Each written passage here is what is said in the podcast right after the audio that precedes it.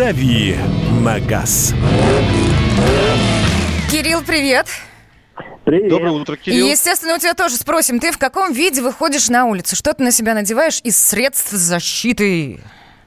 А, от средства защиты от холода это курточка и штанишки, а на Пошутил. морду Мгм. можно, да, на мордочку, соответственно, а, вот есть у меня это вот, э, как ее называют, Ну, маска, да? Ее, да, ну, как бы респиратор э, или там противогаз, конечно, я пока не решаюсь надеть. Перчатки нет? Кирилл, э, перчатки я тоже хотел спросить, да. Перчатки нет.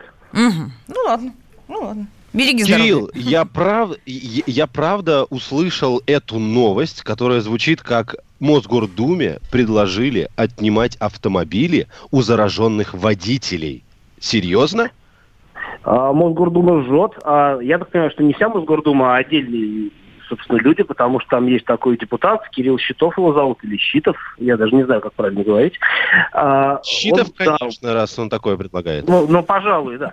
И, в общем, он э, прям, э, прям э, фонтанирует идеями. И вот одна из идей это заключается как раз в том, чтобы изымать личные автомобили у людей, которые находятся, э, у водителей, которые находятся на лечении, э, но при этом, нарушая правила самоизоляции, садятся за руль, куда-то ездят. Речь идет о зараженных водителях, да.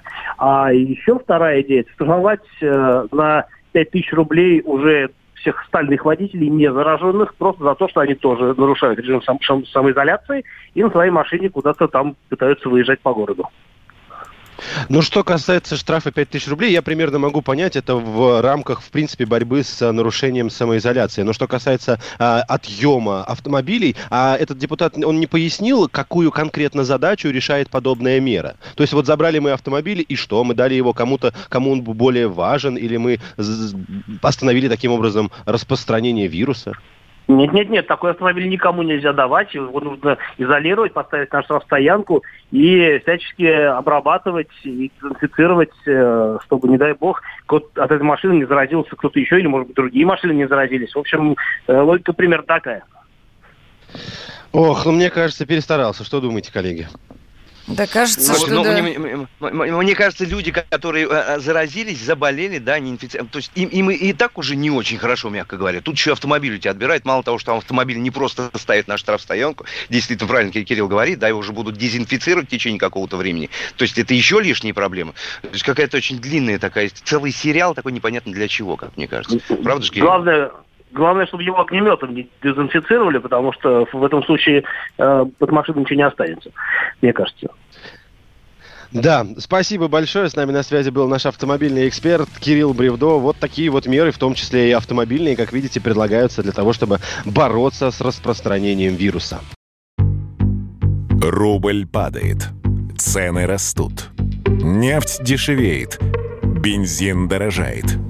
Кажется, что наступает нелегкое время. Но так ли все плохо? Мы не паникуем. Потому что у нас есть экономисты Михаил Делягин и Никита Кричевский. По будням в 5 вечера они разбираются в мировых трендах и строят прогнозы. «Час экономики» на радио «Комсомольская правда». Для тех, кто живет настоящим и смотрит в будущее.